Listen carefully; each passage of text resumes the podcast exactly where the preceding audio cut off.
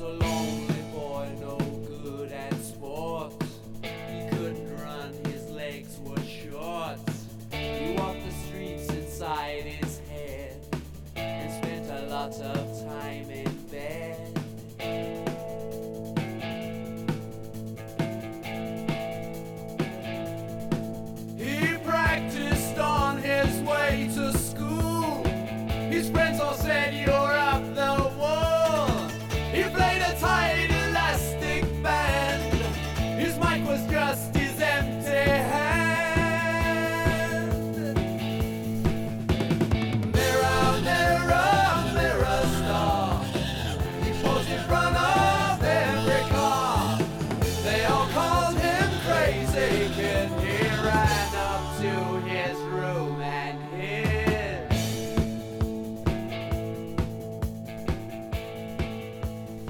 Hey, everybody, welcome back to The Hustle. It's John Lamoureux.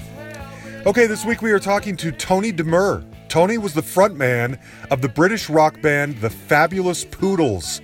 I don't know if anyone remembers the Fabulous Poodles. They were big in the 70s. They were one of those bands, like a lot of others at that time, who crossed a lot of genres. They were part pub rock, part power pop, part new wave. Uh, they put out three or four albums throughout the 70s. In fact, their first album, self titled from 1977, was produced by John Entwistle of The Who. And you guys will have to tell me, I don't know of another production job by John Entwistle except for that album. Uh, they never had a ton of hits, uh, nothing major like top 40. This song right here, Mirror Stars, did get some regional airplay, did pretty well regionally depending on where you were in the country. So if you were listening to the radio in the 70s, you may remember this song. Well, by the early 80s, the band basically came to an end. And Tony did a drastic transition into comedy. He became more of like a comedy writer and performer. Uh, he changed his name, or at least his stage name, became Ronnie Golden. And uh, that's basically what he's been doing ever since. In fact, he tells a story in here about befriending the guys from the Young Ones. Do you guys remember the Young Ones? That was huge for me back in the 80s, that show. In fact, he appeared in a fairly famous episode of The Young Ones. He talks about it in here. You may be connecting some dots like that guy is also this guy. I love stuff like that. You may do that depending how nerdy you get about that kind of stuff. Anyway, he continues to do comedy to this day, and uh, I just thought that was a really interesting story to tell. He also talks about uh, when they toured America in the 70s, they were opening for Tom Petty and the Heartbreakers. So he tells a lot of Tom Petty stories, and he the, the Poodles backed up Chuck Berry. Now you guys should know by now. Anytime Chuck Berry's name comes up, it is ripe for golden, golden storytelling. Remember John Pazdan from Off Broadway and the crazy story he told about backing up Chuck Berry? It's just like that. That guy was a kook. Now, I gotta say, this was a listener request. Hub Rigel mentioned the Fabulous Poodles to me, I don't know, a couple years ago. And I tell the story at the beginning of this podcast, this interview with him, why that was a very revolutionary request. Because uh, the Poodles are partially uh, to thank for even starting this podcast. I explained it at the beginning. Anyway, I hope you enjoy this. Uh, maybe you're not as nerdy as I am about British rock and British comedy and all that kind of stuff, but I think it's a fun story, well worth hearing. He's a great guy. Uh, he called me from his home in London. Uh, you don't know this, but um, you're actually partially responsible for me even starting this podcast. So I'll give you a, I'll give you a heads up.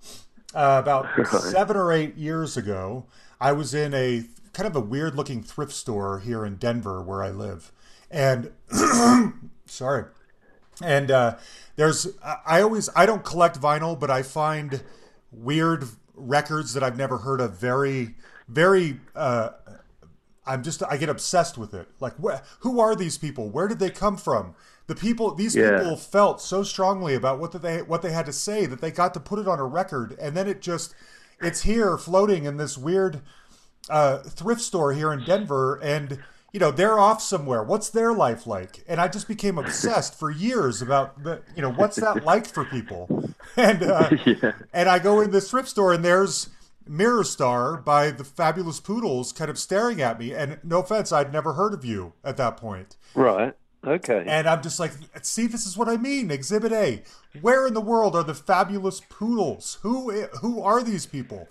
And that kind of that kind of just urgency around having to answer that question ultimately caused me to just decide I'm I think I'm just going to start a podcast because I want to talk to people and find out what their stories are. And so here we are. So let me and so after the after I found that record, I went through kind of a poodle, fabulous poodles rabbit hole. Listened to all the music, read up on stuff. But this was a while ago and after a while I forgot. I remembered that seeing that record, but I could not remember the name of the band on the record. Cut to a few Right. months ago, one of my listeners, Hub Rigel, sends me a request, which I throw out to my listeners, and he says, What about the Fabulous Poodles? And I said, You know what? I think that's the band that sparked this whole idea in the first place. And sure enough, it was. And so, I mean, it, it's not like it's changing the world or anything, but here we are almost four years later, and I've got to talk to several of my favorite rock stars of ever, and I've got to share their stories with thousands of people, and it's because of the level of curiosity I had looking at the cover of your record in a thrift store one day. Isn't that weird? So basically, you, basically, you're just blaming me for wasting your time. My wife might blame you for wasting time. I feel very fulfilled. I can't speak for the rest of my family. But anyway, okay, so I had to tell you that uh, quick little story. Let's go to Sure, you. sure, that's good. Everything that I read, now I wasn't there. I, of course, discovered you guys much later. Everything I read is that a lot of the things people say about the Fabulous Poodles are what are they? They're a little bit pub rock. They were some of your sense of humor reminds me of Madness a little bit. Um, but You don't Right. sound like Madness. You sound like a little bit of everything. What went into the formation of this band? Not to mention the fact that you guys were po- supposedly super funny and did crazy antics on stage. Was that all pre-planned? Uh, it wasn't really pre-planned. It's just uh, it's the way it came out. I mean, uh, the, the, history of the band, even though we only lasted really about five, six years. Um, yeah, about six years. Uh, it was it was very different when it started. We were uh, we were a five-piece with keyboards and uh, and there was a violin in the band, Bobby, and uh, I was basically pulled in as a kind of front man for it because uh, I was quite sort of gregarious and uh, a bit of a show off, and uh, I, I wrote songs. So, uh, so, so Bob Suffolk, who was the the keyboard player, he said, "Well, I, you know, you'd really be an asset to the band." So we were just called Poodles at that time. Right. Uh, and, and Bob claimed that the inspiration for that name was uh, was my my room in uh, in Finchley in North London because it's it's full of 1950s stuff and absolutely crammed with it, you know. And he said, uh, you know, that's uh, that's the kind of image. Poodles are very 50s, you know.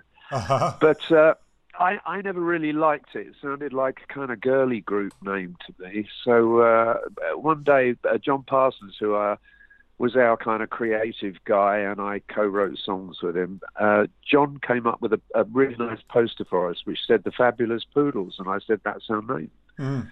So, uh, so we we went with that. Now, a name like that just feeds this um, kind of attitude of silliness that it seems to be sort of permeating the band.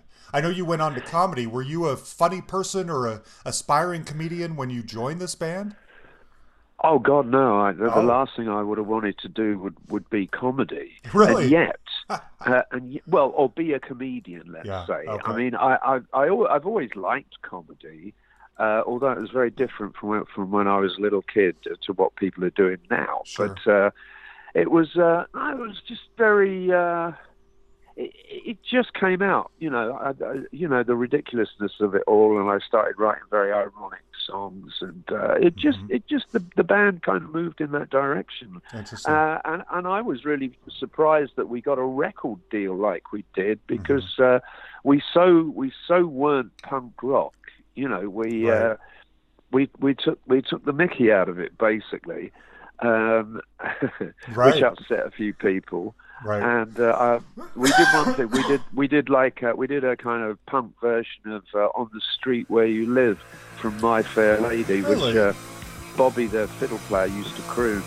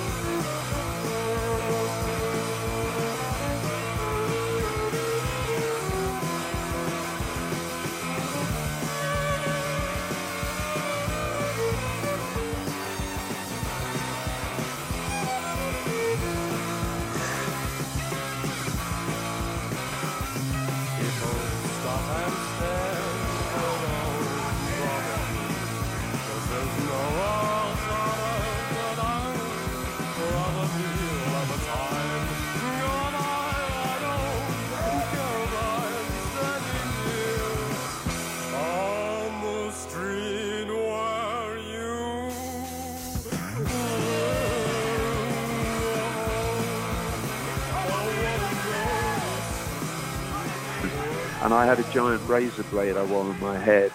We used to kind of spit at each other and then spit at the audience, and it was just completely bizarre. Wow.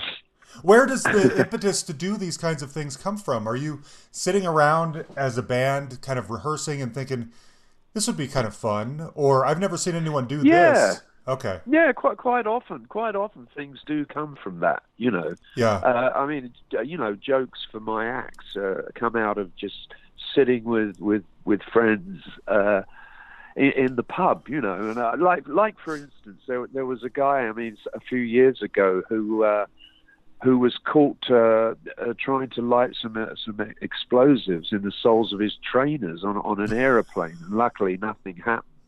And uh, somebody in the pub said, uh, "Did you hear about that shoe bomb guy?" And I kind of went, "Shoe bomb, shoe bomb, shoe bomb. Life could be a dream. Shoe bomb. If I could blow this plane to paradise." I'm Very sick, You're just built Very that way, it sounds like. but it's yeah, it's Yeah. just you know, different things trigger different. You know, I mean, I find it much easier to be around people and then come up with ideas. Yeah. Okay.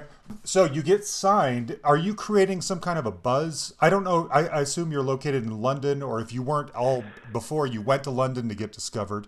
Are you creating a Uh, buzz no, no. performing with other people? We, No? we, were we were all we were all London based. Uh, Okay. Bobby, uh, Bobby and uh, Bob Suffolk and Bryn, the drummer, were all from South London, but I, I was from North. Okay. Um, yeah. Okay.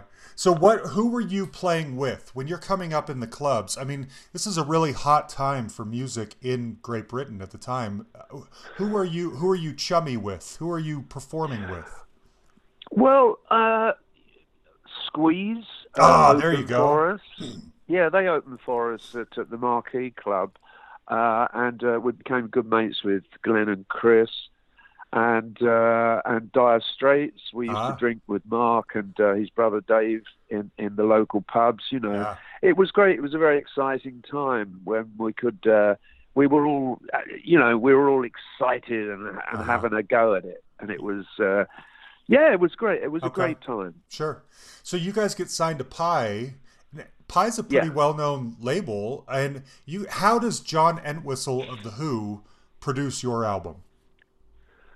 Well, uh, it that was a kind of uh, a, a brain, the brain brainwave. What do you call it? Brain. Um, uh, basically, it was it was it was a very good idea, an inspired idea from uh, our uh, our A and R man. Yeah. Oh, Who, uh, really? Yeah, he he sent some demos to uh, to John, and uh, and John liked them. So Wow. he invited he invited John and his wife Alison to come down and see the Poodles at uh, a, a very popular West London venue called the Nashville Rooms, and, uh, and and we worked all the time. I mean, we worked all over the country, and we worked the London circuit. There was a very healthy circuit at that time, and we'd have a monthly residency at the Marquee, which was uh, a feather in the cap because Yeah. uh, it, it was a very uh, respected venue Okay. and uh, and the Nashville rooms too. And uh, they came along,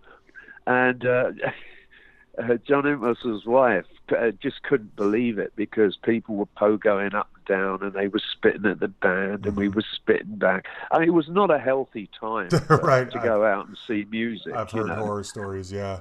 Oh man, you wouldn't believe it. They were coming at you like lasers, Yeah. and uh, and so uh, afterwards, I found out. She said to John, uh, "You're not, you're not producing that band." And he he said, "But why not?" She said, "Because it just, it's just horrible and filthy." And and he said, "I like them. I like them. I'm going to produce them." So uh, so he did, and we had a great time with That's him. He was wonderful. He doesn't have a ton of production credits. I think we're the only band, apart from his solo stuff, Mm-hmm. and uh, I think it was Odds and Ends or or one of those uh, uh, Who albums Right. that he produced. Uh, but we were the only other band that, that he uh, that he produced. So uh, so yeah, I was pretty proud That's of that. crazy. You know. Can you share a John Entwistle story? Is he a demonstrative producer? Does he sit back and let you do your thing? What kind of advice is he giving you? Well, I mean, he always worked with this guy uh, Serrano, who was his engineer, who was very good, Hmm. and we used Ram- Ramport Studios, which uh, which which John part owned with the Who, Hmm. and uh, it was a great, it was a good room. It was a good live kind of room, and uh, we uh, he uh, he was just really. Uh, he was just very supportive. You Yeah. know, he, he like for instance, uh, one of the songs, uh, "Pinball Pinup." Uh, Mhm. I just did a guide vocal while while I played the guitar. I seen the flippers in your eyes. I seen the lights flashing when you smile. I seen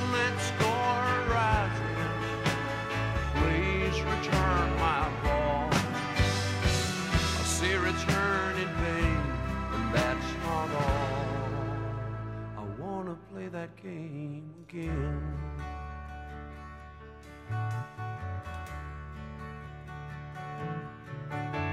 I walked into the cafe. I saw you standing there.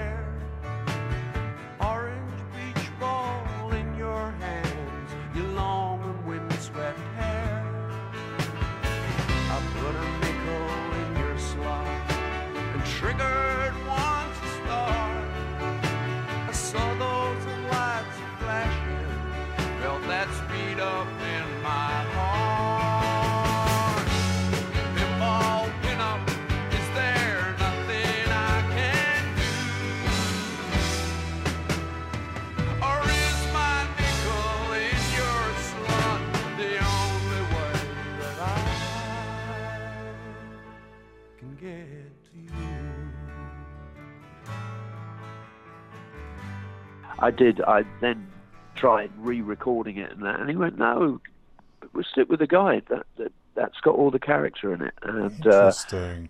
and then he'd come in and he'd say, "Right, I'm going to put down some uh, some keyboards uh, like uh, synth string parts on on uh, particularly on on Pinball Pinup, which we mixed in with the violin, and uh, and then he played uh, eight string bass on Work Shy, and on, he played on a few things on the album, which which we thought was a buzz, you know." Yeah, absolutely.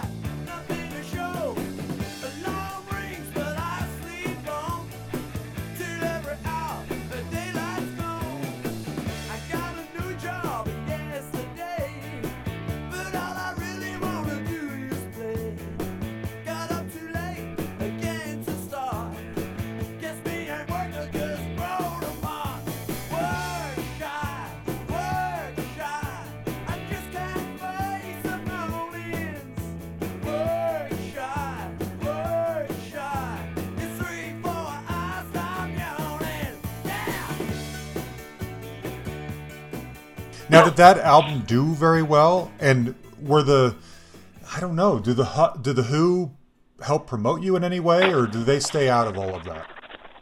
No, they they very much stayed out of Okay. it. Um, no, no, he didn't do very well at all. He didn't sell very well, but it, it, it kind of created a bit of a buzz, and uh, we we didn't really start selling any records until we uh, we toured the states. Yeah. and uh, we were very pleased to see that everyone was really into what we did. Actually, more so than uh, the UK. That that has always really kind of surprised me because you seem like such a British centric band. Your sense of humor, not that it's not universal. I mean, a song like um, "Tit Photographer's Blues." I make my money by shooting chicks. A boss trigger finger and a box of tricks. They strip right down and and straddle my chair for a close-up shot of some short curly hair. But their smile it fades when my camera's away. The come hither looks, they stop for the day. I got the tit, tit, tit, photographer's blues. It's underwear and negligee. Never play, they never seem to wanna know. I see the bash gun gigolo. I got the tit, tit, tit, photographer's blues.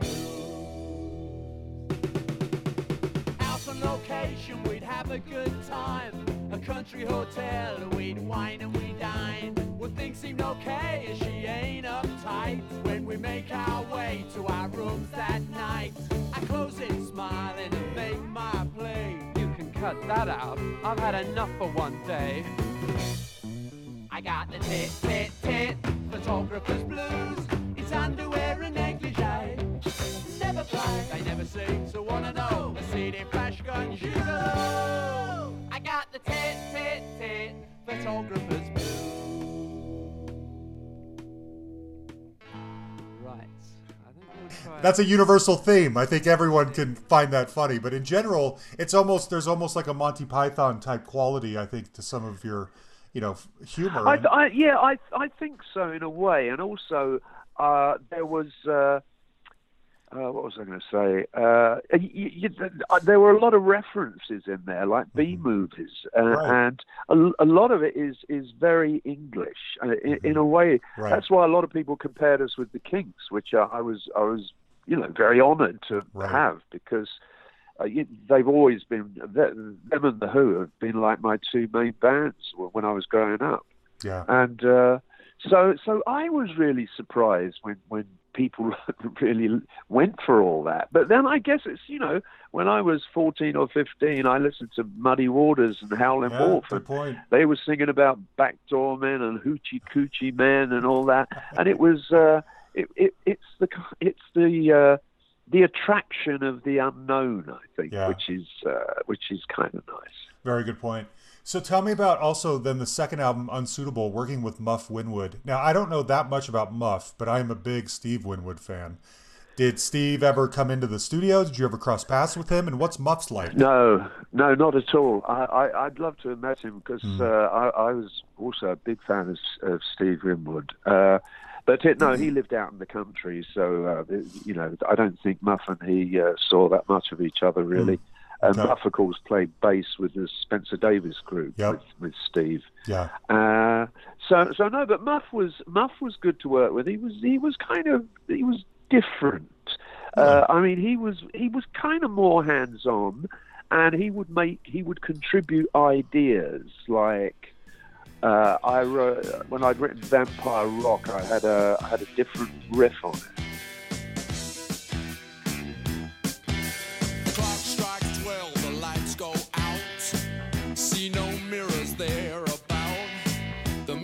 Swirling round the stones. Somewhere off, wild creatures moan. The graves are opening one by one. They always shy the light of sun. Faded robes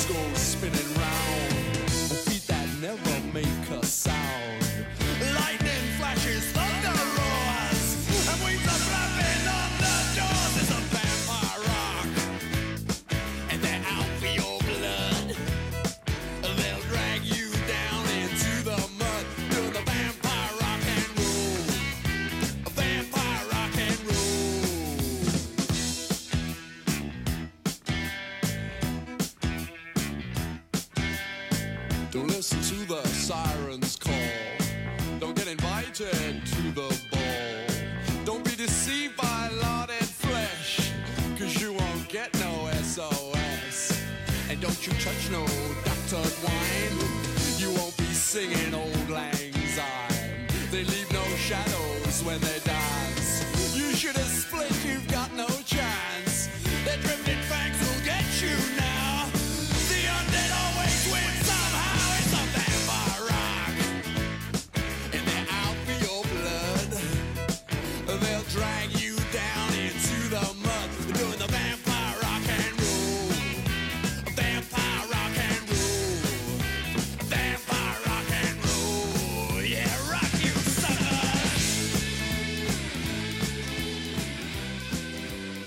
and then we we did that daft, almost throwaway instrumental Pink City Twist, and uh, and he said, why don't, why don't you just move the riff from that to to Vampire Rock, and then and do the other one as a as as, as an instrumental.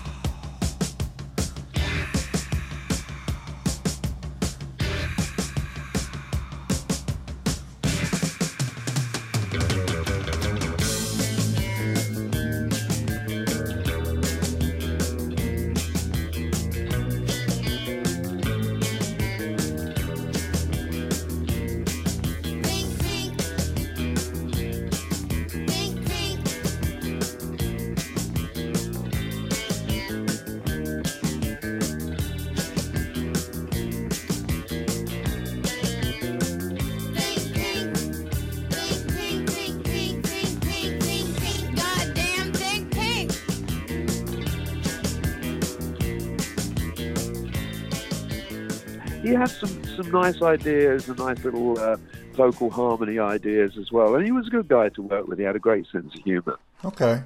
And were these guys when they bring when they come in, are they um are they trying to are they looking to amplify the humor aspect in you? Do they understand that that's part of what makes you guys unique? Or are they wanting to be more of a straightforward rock band? Uh, I don't really think there was a big issue about that. Okay. I I personally wanted to make records that sounded really good Yeah. uh, and that was that was that was good good pop music, good beat music, and uh, you know the the humor was always much more in the performance, uh, the live performance, than it was Okay. uh, in the records. You know. Okay. So how does this when you come to America, what's that like for you? I mean, I saw the clip of you on American Bandstand. That had to be just surreal talking to Dick Clark. Yeah, well, we we actually didn't know the kind of legend that Dick Clark was. uh, and, It's a little bit so of an I- awkward interview, by the way. Oh, it's I know. I'm just an arsehole in that. I'm just oh, I can't believe I was being so cocky and rude to it, you know. And uh, everyone was going, "Well, you just Dick Clark. You can't do that." You know, I went, "Oh, sod it," you know. Yeah. yeah. And uh, uh, but you know what? He was an absolute gent all the way through. Uh, he was he, he, he was terrific. You know, oh, you know, we were just you know young and cocky, really. Sure, sure. So, what was America like for you? I mean, I imagine this was the first time you guys had ever really been here or spent a lot of time here. When you're on this tour bus going through middle America and like cornfields, are you just thinking, this is our dream come true? This is what I always wanted? Yeah, I mean, certainly in my case, that that was the case. Uh, you know, when uh, when I was in my teens and uh, everyone was talking about India, uh, going to India to find themselves, and I said, I don't go to India. I want to go to the States. you Yeah, know. yeah. I want, I want to go to Babylon.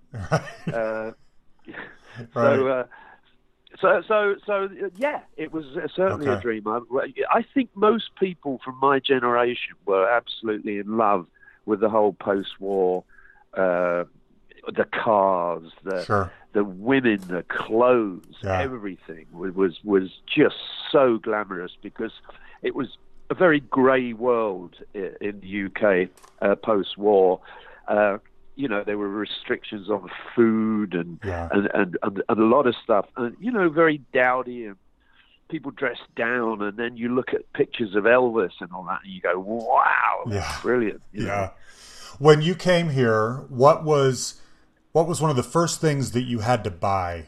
I'm I'm guessing you're not rich enough to buy a car or anything like that, but uh, do you stop at a truck stop and get, you know, I have to have this wind chime or I, I don't know. What what are you say what blows your mind like, wow, I have to have this? Um, I, I'm not sure. I mean, I, I, I always like kind of uh, cowboyish stuff. Uh-huh. So I, I remember buying a bolo There you uh, go. with a snake on it, you know, and uh, Yes. and, and I got some. And we were down in Dallas, and I got myself a pair of uh, of uh, red uh, red cowhide and uh, black leather boots, you know, with uh, winkle picker toes, and uh, uh, you know, yeah, I, I certainly got into all that. Okay, fun. Were the uh, women better, or the drugs better, or anything like that? You don't have to answer that if you don't want, but I mean, come on, this was a while ago. Uh, well, yeah, you know, there was uh, a degree of fun in Okay. both areas on the road. Sure. Uh, yeah, Okay. yeah, Okay. it was great. The, the- the- and, uh, yeah, the women were very uh, accommodating and, uh, Very and welcoming. had a lot of had a, yeah, they were actually. You know, you, a lot of the time because you're you're you're working with like when we were with the Heartbreakers uh, and their big road crew, and we had our guys, and uh, you know, you spend too much time around blokes, and and you just think, oh, some female company will be very welcome. so you you befriend people, and you, and you know, I had some good times. You know, Yeah, sure, sure. Tell me some other story. I mean, do you have a Tom Petty story? And I think you guys toured with the Ramones. Did you get to know them at all? Uh, no, we didn't tour with them. We, I think Oh. we did three dates. We Oh. did Toledo, Ohio, and whoa, and Chicago when it was really freezing, some zero temperatures. And we did the New York Palladium, uh, and on none of the occasions did we hardly share a word with them. They were just Really? so locked into their their own Yeah. thing Huh. you know, it was like it was so weird because we'd hear them uh, as we were just about to go on stage. We'd hear them go through their whole set uh, with the drummer on a the plas- uh, plastic uh, pad Uh-huh. and, and unplugged guitars. You could just hear them faintly buzzing, and uh, and they went through their whole set. And then Really? we'd come off, and they go on and plug in, so everything was like a thousand times louder and a Uh-huh. thousand times faster. It was just crazy, you know. Twenty-five minutes later, they're done. That's crazy. That's what you hear about them. Yeah, they kind of stuck to uh, to a template. What about? I think They were I- great. They were I- great. I love them. Yeah, I think I read somewhere, maybe it was even on your website. I'm not sure, but you interacted with Lion. Yeah, I mean, in his uh, his kind of folky Dylan days of uh, the early seventies, uh, he he used to be the he used to be the MC at the uh, the Beckenham Arts Lab. It was called in South London. Now I lived in way way North London. It took me hours to get there, but Okay. I go down pretty well every Sunday night and get up and, and do a few songs. And Bowie used to uh, be the compere, so he introduced me and used to chat with him. And uh, and uh, he asked me to do uh, a solo set uh, uh, before he went on at, um, at this place uh, in in South London. So I did like forty five minutes set with him, and uh, yeah, he was he was he was a great guy. You know, Okay. he's always been Sure. he's always been brilliant, but he was also a really nice guy as well. You know. Yeah, that's what I've heard from most people. Uh, what about Tom Jones? I think you had an interaction with Tom Oh. Jones or something. Not at all. No, I mean we were so wet behind the ears. Uh, I, that was just my, that was my first band, my first school band. And, uh, I Oh. was about eight, I was like eighteen or something, and that was my first professional work. We were backing three girl singers called the Chantels, and uh, we uh, we we got onto uh, the Tom Jones tour. You know, I mean, I wouldn't say boo to a goose at the time. It would have been just way beyond me to just casually chat Uh-huh. with Tom Jones, you know. Right. But uh, yeah, I worked with him and Engelbert Humperdinck, Scott Walker. I mean, that was that was an education in I believe itself. I believe it. Yeah. I'm old and you're rubbing shoulders with these guys. I mean, you've got to be learning a lot, kind of taking a lot to heart on how to be a professional and things like that. Yeah, sure. And I, I was, uh, and we we were pretty bad. I mean, the only reason the only reason we got the gig is because uh, the Chantels' regular backing band had broken up on the eve of a of a German tour of U.S. bases, Oh, and they they knew we were rubbish, and we knew we were rubbish, but they they kind of really knocked us into shape, and uh, enough to actually go out there and, and kind of be okay, but really not not brilliant at all. right. Okay. Um, now tell me what I want to hear more about America, but I, I sort of skipped over this. Apparently, John Peel was a big fan of yours, and John Peel is a very you know that's a name that we all know, but I don't know if Americans quite understand uh, how much uh, weight that carries when John Wade or John Peel is a fan of yours. What is that like? Well, yeah, I, I don't suppose he means much in America, but uh, he was a very, very powerful influence. Uh, well, certainly on me, and uh, on, on you know a lot of my peers and my generation. We uh, we used to tune into him. He was very uh, ah, what's the word? Uh, uh, he could play music from any particular area. He'd play obscure African music or Bahamian music, uh, and he'd play reggae, and he'd play some unlistenable kind of German music, you know, made with anvils and God knows what. and then he'd play uh, the Buzzcocks, and he'd play the Pistols, and he played us. And for some reason, yeah, he. Uh, he was an unlikely uh, supporter, but he did, he, you know, having him on our side, we did a lot of live sessions for him, and uh, it it did really help. Good. If you had his his endorsement, you know, that Yeah. was uh, that was a good thing. Okay, so when you're uh, when you're in the states, are you hearing Mirror Star on the radio?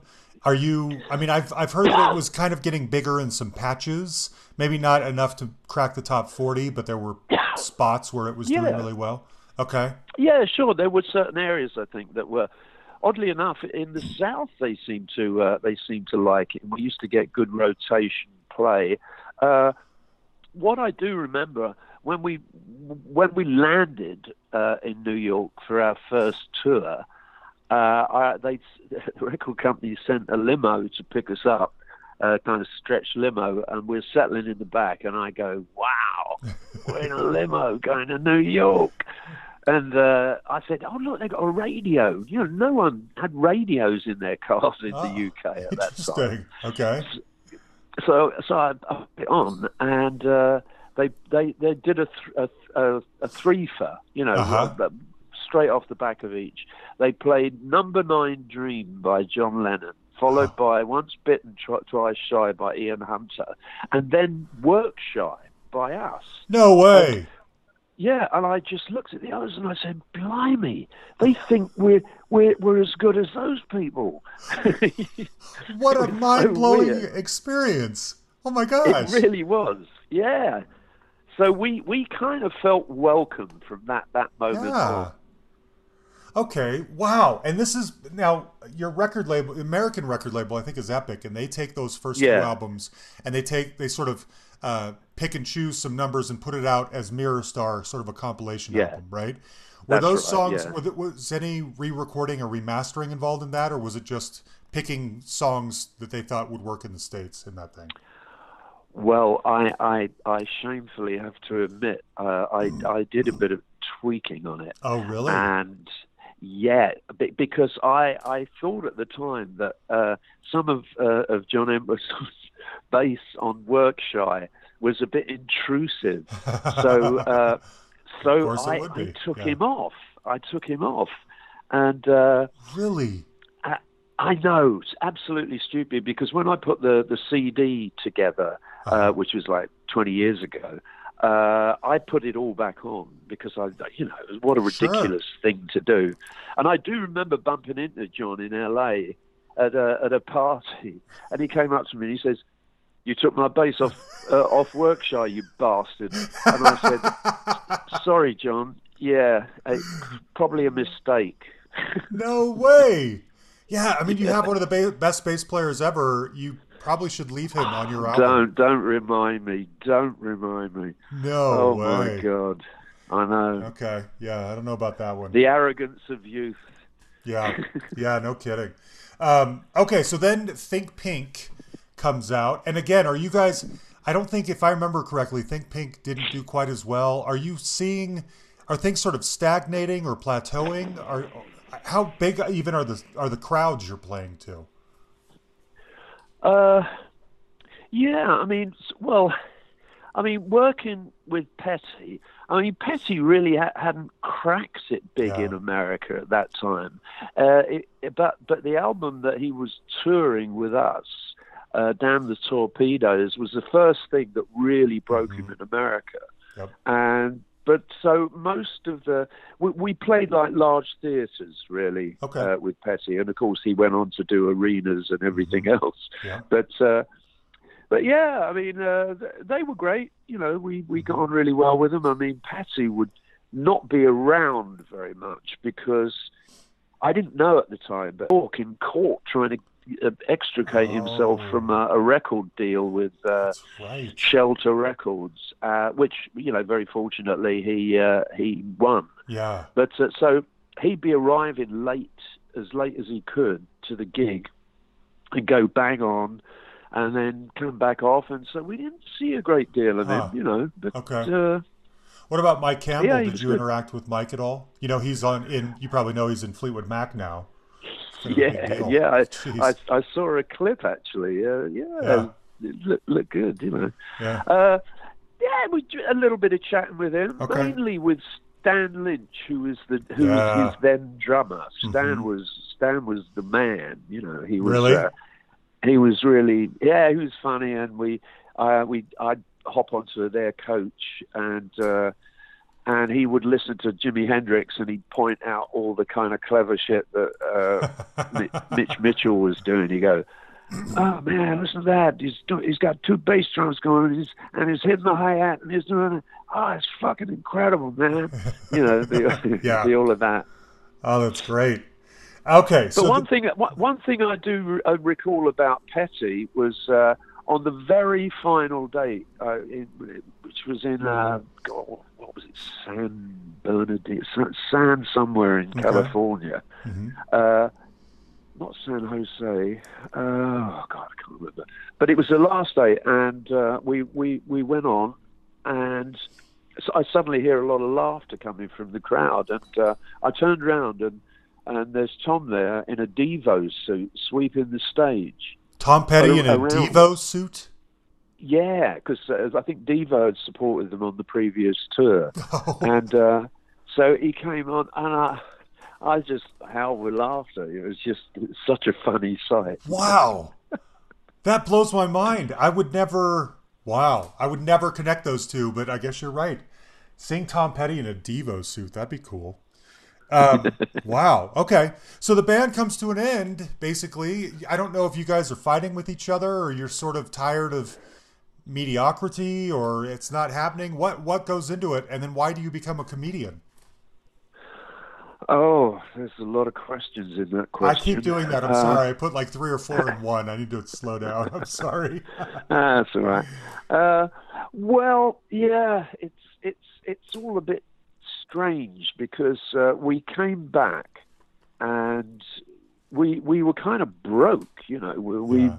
we basically got ripped off by the management, uh, you know, classic rock and roll story, and uh, uh, I was, and also we we we weren't used to doing like three months of solid work, which we did two in a in an eighteen month period, you know. Uh-huh. and uh, I think I think well certainly I was exhausted, and uh, I, I just called it a day, and I, I to this to this day I, I regret it because I think we yeah I think we should have just sort of taken a, a few months off and then reconvened, but I think we, we were all we were all husks really. We so uh, uh, and then I was I went through a, a you know a, basically a nervous breakdown is is what I had. And uh, oh, and everything kind of went wrong uh, in my life you know sort of five year relationship split up my dad suddenly died Oh boy. uh, and, and I was t- I was doing a lot of coke and stuff. It was uh, it, it, it, it was a horrible period, really. And uh, so I realised I had to get myself together. And uh, a friend of mine said, "Why don't you come down the comic strip in, in Soho?" And uh, he said, me and my partner were doing a kind of a comedy music spot in the, in this show, and uh, I went along and saw it, and I really liked it, and uh, I auditioned for it. Uh, not realizing that all, all the people like Rik Mayall and Alexei Sayle and all these people all knew me anyway from the Poodles. Uh, Right. uh, so uh, so I started doing that, and then started writing some stand up, and then more comedy songs, and uh, and it just yeah, it just it just kind of took its own direction, really. It's interesting.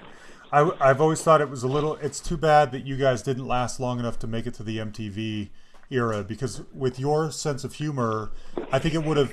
If you had been able to make some videos, I think that would have really kind of upped your profile. Don't you? Do you ever think like that? I do. No, I do. I, I totally agree with you. I, I I just don't think we we we got to make the record that we were capable of, of making, which which which didn't have to be funny or anything. It could have been quite serious. But uh, I wrote, you know, some pretty serious songs, Sure. Suicide Bridge, and Suicide Bridge,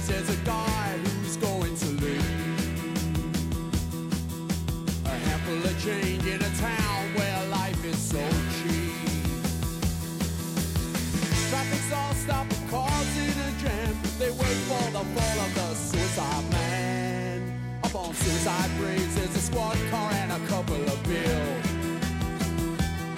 There's a priest and a doctor and a guy who's just signed his will. Way down below, it looks like a mile. There's a sea of faces and none of them smile. Don't jump, don't jump, laughing so bad. Don't jump,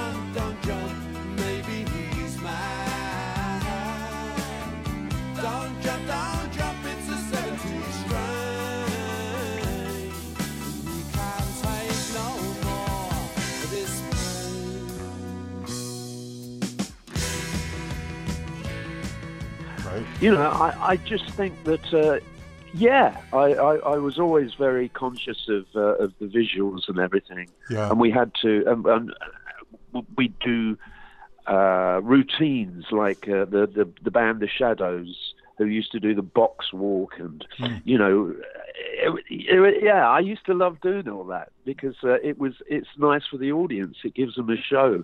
Right. Yeah. I could have seen you guys really excelling.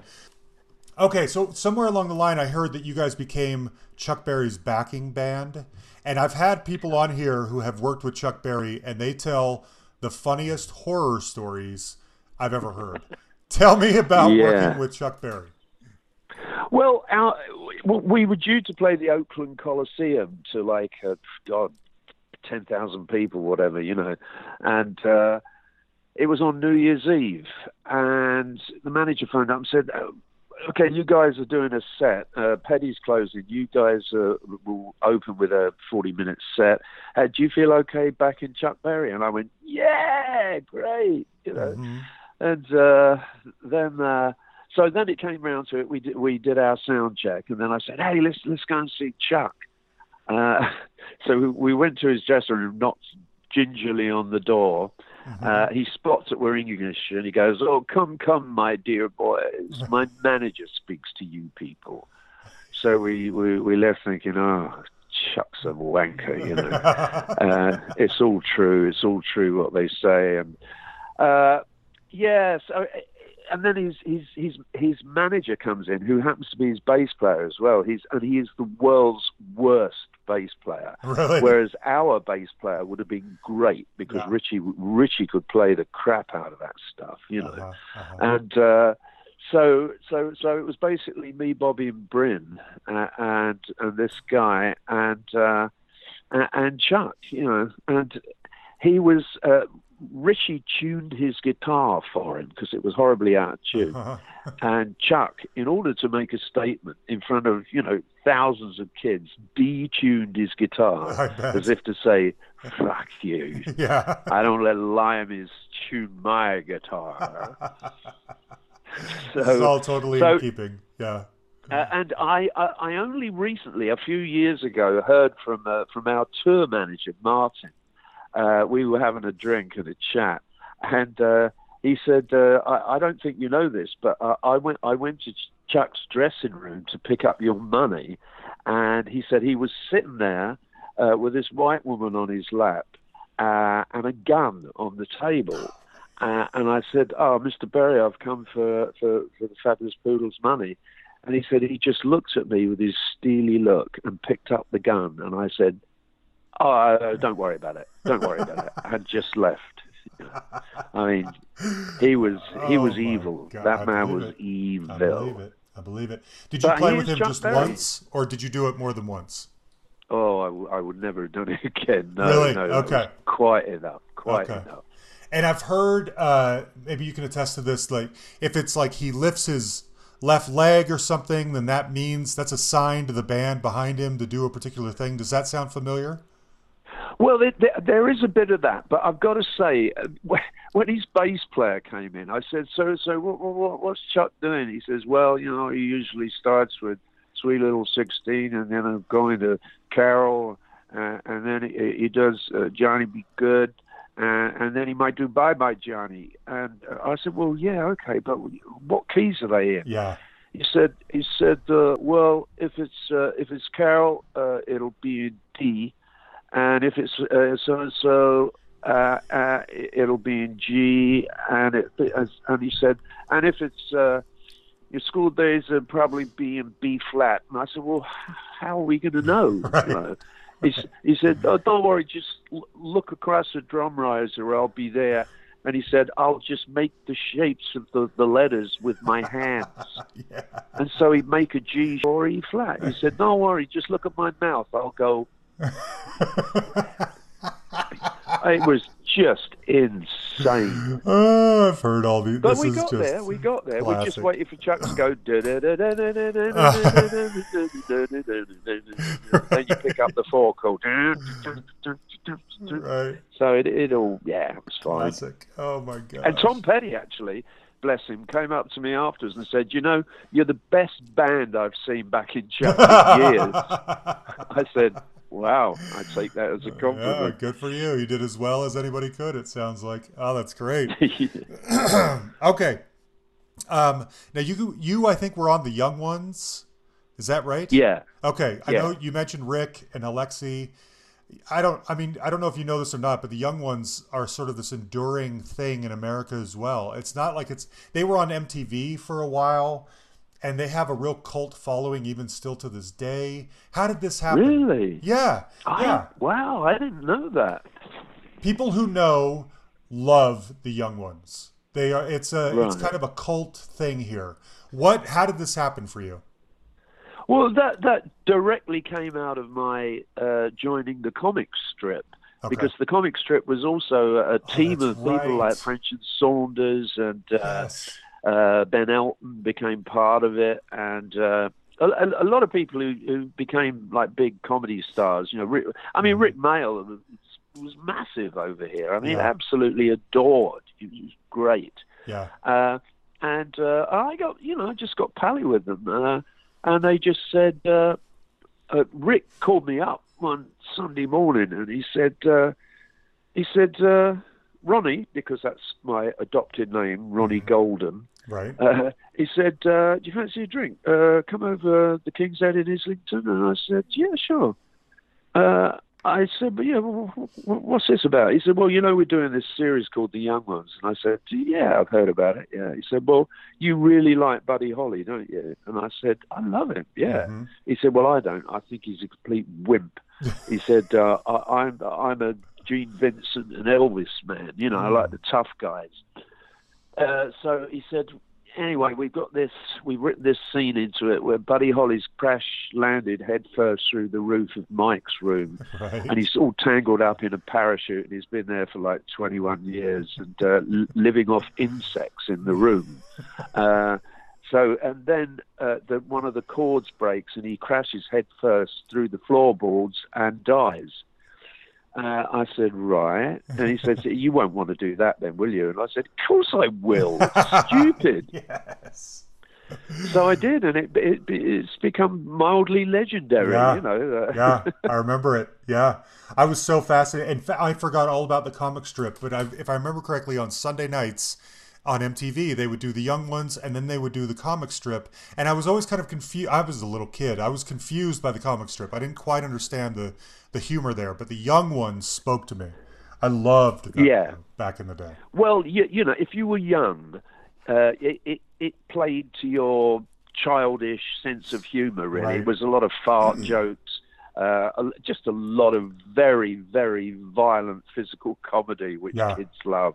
Of course. Uh, whereas the comic strip was more parochial and political in lots of ways. Mm-hmm. So you probably it, you it was very clever, but you probably wouldn't have picked up on yeah, that. it was kind of over my head. I was probably 12. Yeah. You know, something Yeah, like there that. you go. Yeah. Yeah. Okay, so you've carved out this long career in comedy for yourself. I don't know if you continue to do music. It, tell us about your comedy. I mean, summarize your comedy career of the last 35 years for us. oh, blimey. If you can. I I mean, I'll tell you, I was looking it up, and it's mostly things that are very UK specific, and so I wasn't that familiar with them. You know what I mean? yeah, yeah.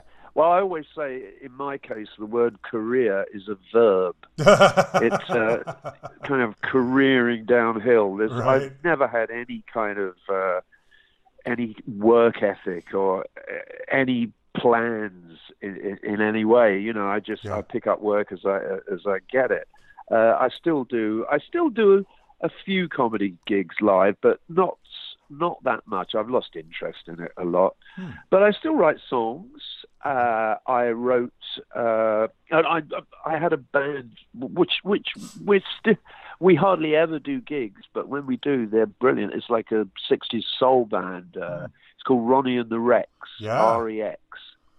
And uh, yes, uh, you can you can probably hear a few things. So if you get on my my website, which is uh, www.ronniegolden r o n i e golden one word dot com, uh, and you go to a jukebox.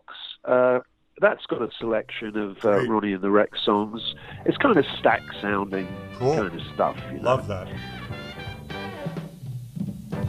See the man in evening clothes. How he got here, I don't know, but man, you wanna see him go, twisting the night away. He's dancing with a chicken slack. See the movement up and back. Man, there ain't nothing like twisting the night away. Ah, twisting, twisting. Everybody's feeling great. Oh, they're twisting, twisting, twisting the night. Let's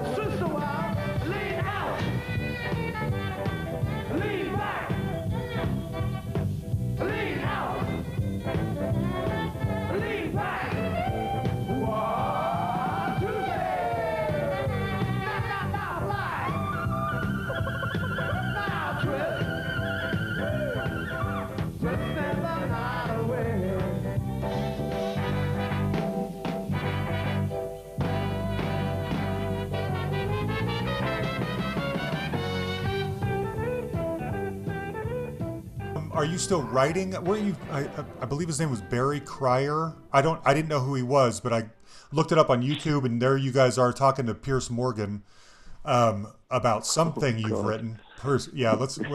I'll. I'll. I won't get into how I feel about Piers Morgan, but anyway, go ahead. Oh, please, please. I, I really had to be crowbarred into that studio. I hate the man. Yeah. Oh, kind of we all too. do. Good. But no, uh, yeah, Barry Cryer, he's, he's this kind of comedy legend. Uh, he's he's coming up to 84. Oh wow. And uh, I mean, sadly, he's in hospital at the moment because uh, he, he fell over in the street and fractured his hip. But uh, I think he's uh, he's going to be okay. But Barry's great. He's he's a wonderful, generous, lovely man to work with, and uh, yeah, we've done we've written a lot of comedy songs and Okay. bits and pieces. Uh, he's yeah, he's just he's always up for it. He's he's he's he's a good lad, you know. Good. Um, and you've been able to sustain yourself, and because we try, try to touch on the business side of things on here, you've been able to, you know, pay your bills through a fairly successful comedy career for almost forty years now. Sure, but it's uh, it's it's it's a slog. It's Really? it's still a real slog uh, because it, everything changes as as you know better Yeah. than anyone. Probably the music scene has changed so much that even Prince and, and people of his stature had to just go out and just play concerts because it's the only way to make any money. Yeah. Uh, because the, the the product is is downloadable and stealable. So so you, you've got that kind of problem, and, and also with, with with comedy. I mean, when I started getting into it, I suppose in my late twenties, uh, it was it, it was an old man's game. You know, when, when I was a kid, you listened to the comedians and they'd be in their 50s and 60s. They were the tail end of the music hall era. I mean, I loved a lot of them. I thought they were really funny. But then suddenly we came up and it was like a revolution. Yeah. Uh, people were doing stuff about politics and surreal stuff. And, uh, and we were all young. Yeah. Uh, and now, of course, I'm an oldie. and The young ones are coming up. You know, it's it, it's a very different scene, and as I say, I, I don't feel I don't feel I belong with it as much as uh, as I did. It doesn't doesn't excite me as much. Yeah. So what? Uh, I mean, I don't even know. Is there much of a call for a Fabulous Poodles reunion? Do you guys ever do that? What are your options at this stage? Well, there there, there have been. I, we still get. A, I, I get a lot of stuff to my website from Oh, good. people saying, "Oh, uh, you, you know, you you were the fabulous poodles," and uh, any thoughts about reforming? And uh, I, I absolutely refused to do it for years and years. I thought, you know, you see these old clips of yourself uh, from years ago when Yeah. you're all young and vital. I went, oh, it's going to look terrible. And four old blokes getting out on stage. But now I kind of think, I think you know, as long as we all kind of feel good about it, I'd be happy to do it. the The only problem is Richie, the bass player.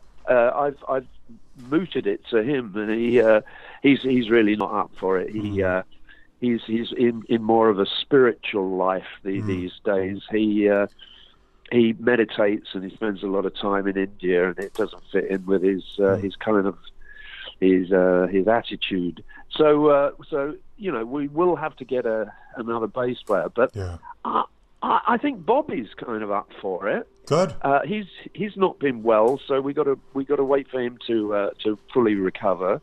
And Bryn, the drummer, is is up for it. So Good. uh, I think I just I'd love to try it. So Yeah. do two or three gigs and see how we felt about it, and then uh, who knows? Yeah. Try and get some agents along, and uh, I mean, I do. I kind of think because we weren't trying to be trendy and punk rock, we were just doing what we wanted to do, and I think largely the songs stand up. They're Yeah. uh, they're a kind of it's a broad spectrum of styles and uh, and some of it's humorous and some isn't. Uh, but I think they're good songs and I think they still stand up. So I'd be quite happy to play them. I agree. Good. That's great. By the way, what what is Ronnie Golden? I've read different accounts as to why you had why you changed your name. What is that?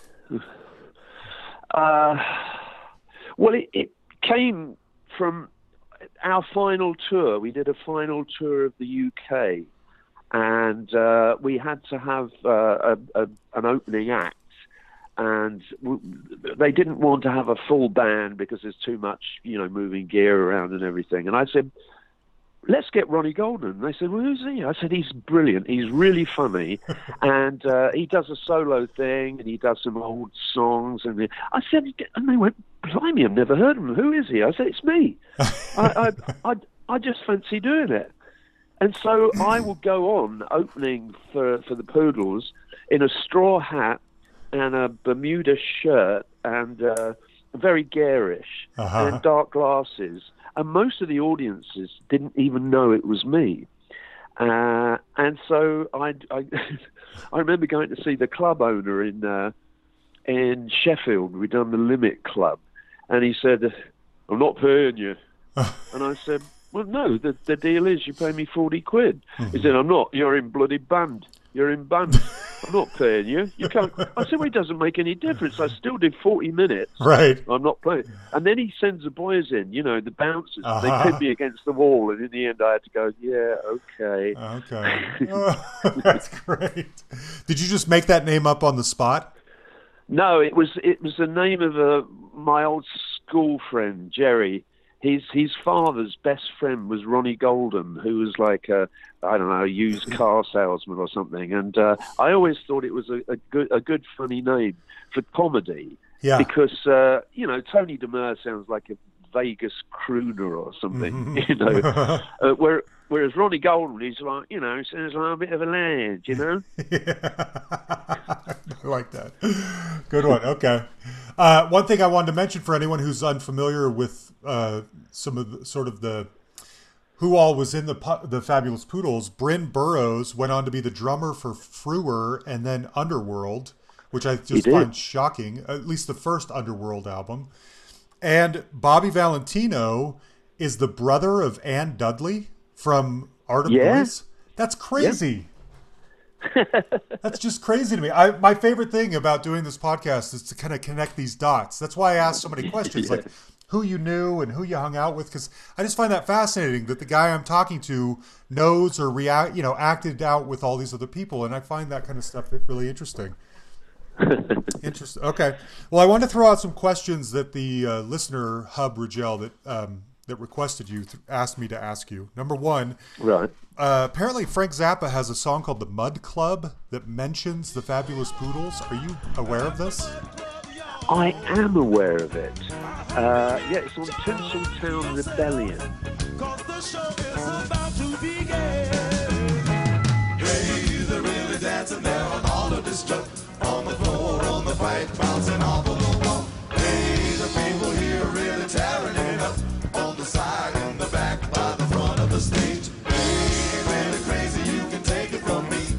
should know, cause I go every time I'm in town. If you never try to let me straighten you out, it's the best kind of place to unfasten yourself. Mud Club, all the way downtown. Mud Club, they ain't messing around. Mud Club, just turn to the left and look around because it's there somewhere. If you ain't found it, better hurry up. Because the folks down there is on auto destruct. And so can you be too. The fact of the matter, it's made for you. Try it on a Saturday about 4 o'clock in the morning, or even on a Monday at midnight, when there's just a few of them fabulous poodles doing the peppermint twist. For real, in a black sack dress with nine inch heels.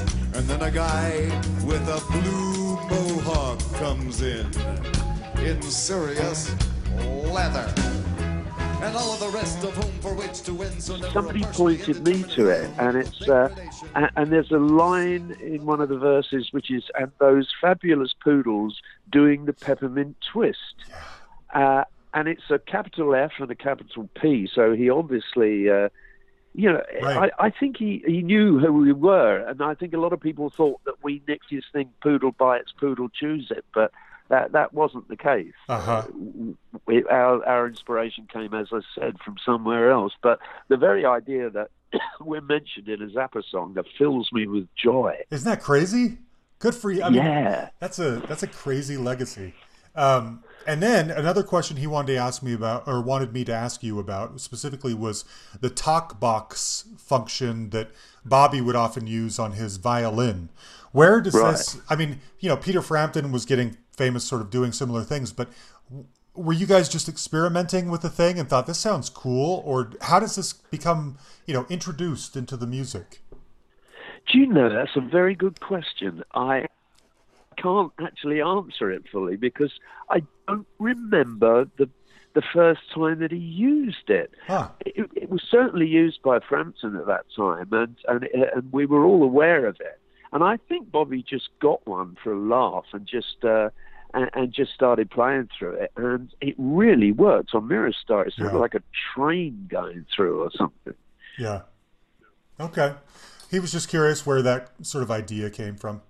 Uh, look, I, I want wish to. I knew. Yeah, I want to close this out with a couple questions I ask everybody. And uh, number one, I'm curious if you have any regrets over your career. If there's any, you know, any decisions you made. You mentioned one earlier about kind of shutting the band down sooner than you probably should have. Uh, and then I, but I also want to know just what is your most amazing memory? You know, you've done so much. You've been in this show business for so long. What are some of the, the best? Well, on the fringe maybe of show business, but you've been in there, you know, doing it. What are some of your favorite memories from this period? Oh boy, there's so many. I mean, uh, so many, and I have so many regrets. I don't Really? even know where to start. Oh boy. Huh. Uh, oh, yeah, I turned down work that you know could have led on to other things. I had a possibility of being in a in a, in a theatrical piece, and I agreed to do something at the Edinburgh Festival, and I couldn't do it. Who knows? That that could have taken me more theatrically uh, in, into that world, which I've always wanted to do acting and stuff. But it, you know, you can't really kind of. I mean, for instance, I, I, things tend to come in through the side door. You know, you're looking at the front door thinking, well, I hope that comes through, uh, and something comes through the side door, through the living room. You don't, Yeah. you just don't know. Uh, for instance, I was doing the Edinburgh Festival. I was doing a, a show with Barry Cryer.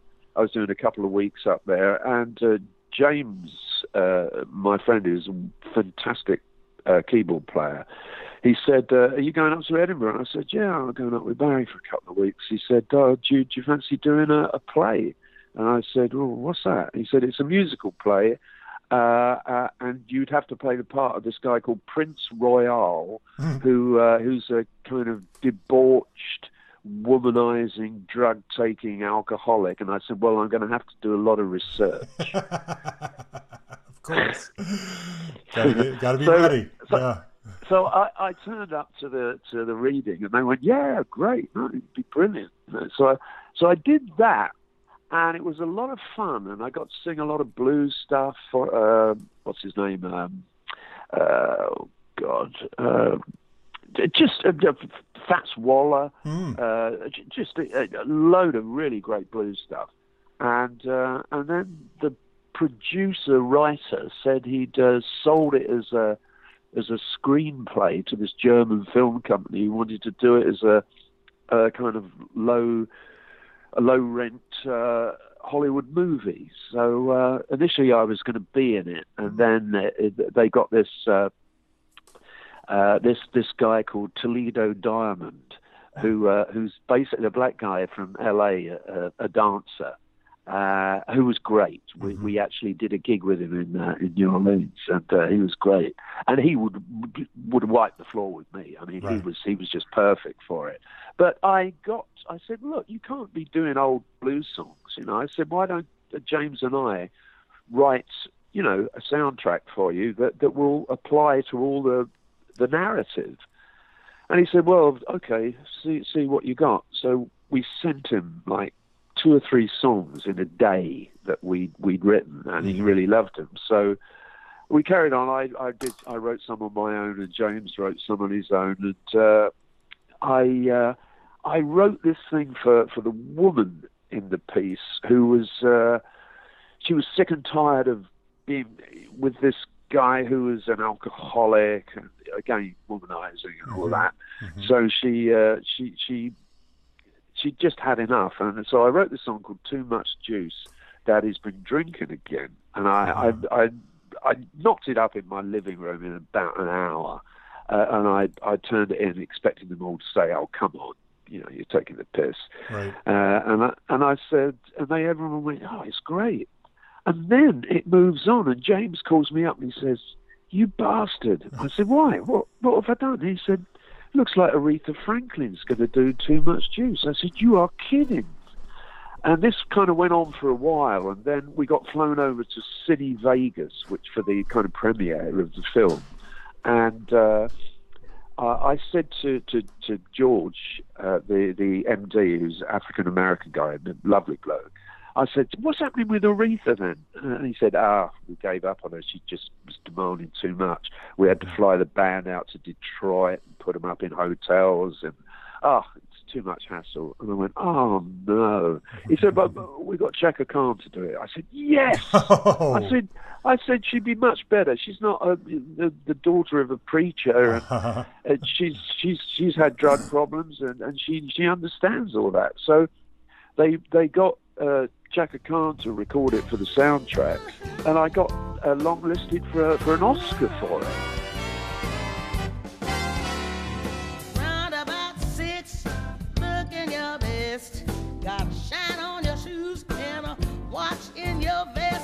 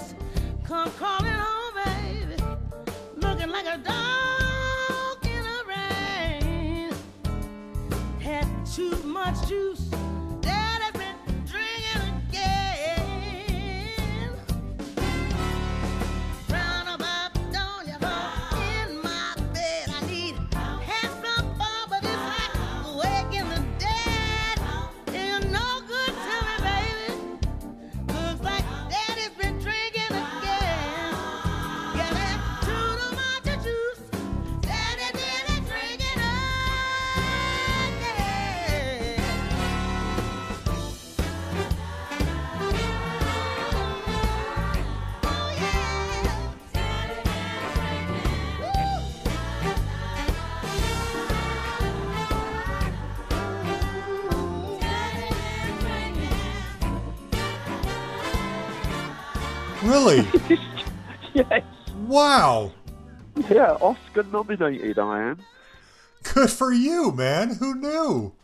That's crazy. I know crazy. it's crazy. Good for you. I know. And as, as soon as I heard her sing it, I, I thought, oh, I wish I'd taken more time over this. Yeah, well, who knew? it's just not good enough. But you know, she uh, she made it sound great. So uh, hey, Good for you. Oh, that's great. By the way, speaking of good for you, I you lastly you had this little bit of trivia on your website that blew me away. The Fabulous Poodles sold more records in the states in the late 70s than the Sex Pistols and the Clash. Is that right? uh, then uh, well, then the Jam and the Clash. Oh, the Jam and the Clash. Okay. Yeah, but you know, it's it's not that big a deal because uh, I, I- I mean, the Jam certainly weren't touring there, and the Mm. Clash were just trying to get their toe in the door. Uh, even though they wrote songs like uh, "I'm So Bored with the USA," Right. they obviously weren't that bored. Right. Uh, but, uh, but but you know, they I don't think they were getting plays really on the radio. So uh, Yeah. so we we got in ahead of them really. Well, good. Still, that's a that's an interesting little feather in your cap. That's very cool. Well, uh, T- Tony, look, I've had a fascination with you for many years, and I'm really grateful that you talked to me and shared your story. And I'm thankful that I found your obscure record in a record store and felt so compelled with having to know what the story behind this record was that I started a thing that's made me very happy. And I've got to talk to hundreds of rock stars and shared it with thousands of people. And so, thank you for Oh, that's everything great. you've done. Yeah. I'm I'm very very pleased that uh, that, that we were useful to you. It was, you know. you were useful to me, absolutely. Um, If I could also say, uh, Yeah. John, that um, uh, if people want to catch up with anything that I'm doing at the moment, uh, you can find me on YouTube under the name Ronnie Golden, R O N N I E Golden. and uh, there's some stuff, uh, live stuff from New York, just just me and an acoustic guitar. And there's uh, there's a lovely little video which uh, some friends of mine from Dallas put together uh, when when I was in New York, uh, called, and that's called uh, uh, oh God, what's it called? Re, Rewind. It's called Okay. Rewind, okay. and it's a really sweet little video, um, which I think people will enjoy. Yeah, so you can hear me do like Mirror Star and various things uh, just acoustically. Cool. I saw you on there doing, and I'm Googling it now because uh, Cry Me a River. You do this very beautiful strip. I was not prepared for that. I'm thinking I'm going to listen to some, you make a joke out of it, but you do this very beautiful, straightforward Cry Me a River. Now you say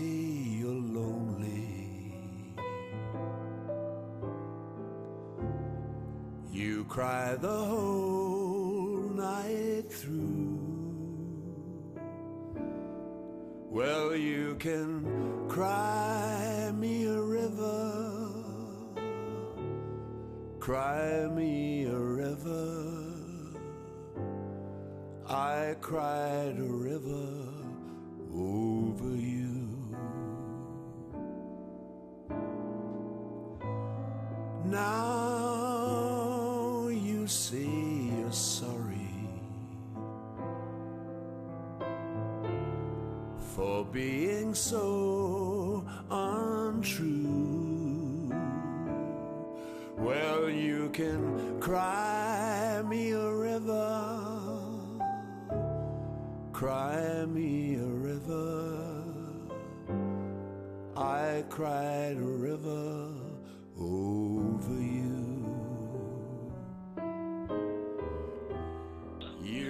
Well, you me you've got to know when when not to take the piss. Yeah, you good know what I mean? Yeah. You you you know it's, it's you can't make everything a joke. You got you you know some things are, uh, are too serious to mess with, and that's a beautiful song.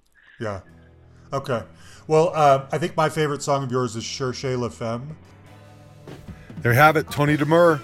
I, I meant what I said. I that finding that record in that pawn shop at that time before starting this podcast was one of those building blocks that was just hitting me over the head. Where in the world do these people go? You know, the original idea for this podcast was going into some random record store, not a sexy one, a weird one, pulling out the strangest album that you've never seen or heard from before, and just thinking, where are these guys? I got to find these people on this record right now. That was the impetus for this po- for this podcast, and here we are. I finally talked to one of the guys, like Henry Gross. If anyone went back and listened to the Henry Gross episode, I think that was 101. Uh, I tell similar story, just finding these obscure records and thinking, who in the world are these people? Anyway, thank you, Hub, for the suggestion and for turning my mind back on to the Fabulous Poodles. Now, next week, I am not 100% sure. Um, I mentioned before possibly talking to Bobby Brown or New Edition slash Bell Biv DeVoe. That is still in the works. It may have happened by next week. I don't know. Uh, if it doesn't, what I'm going to do is we're going to run an interview. I'm kind of excited about this one. It is the voice. So it's a movie everyone has seen. Everybody has seen this movie, and it has a very famous musical number within this movie. Well, this is the guy who sang that musical number. I'm going to leave it at that. I may have just given it away, but that's the story we're going to tell next week, and I'm really excited for you to hear it. Uh, huge thanks, as always, to Jan the Man Makevich, my right hand man, for putting everything together. Thanks, buddy. You guys know how to find us by now. You can find us on Facebook and like our page. Send us a message on there. You can send us an email at thehustlepod at gmail.com or find us on Twitter at thehustlepod. And uh, we're almost, we have one more bonus episode coming up in a few days. Yen and I's recap of the year so far is going to be there. And then, uh, you know, I think we might just take a little break. March was busy, a lot of episodes in March. Anyway, thanks everybody. We'll talk to you soon.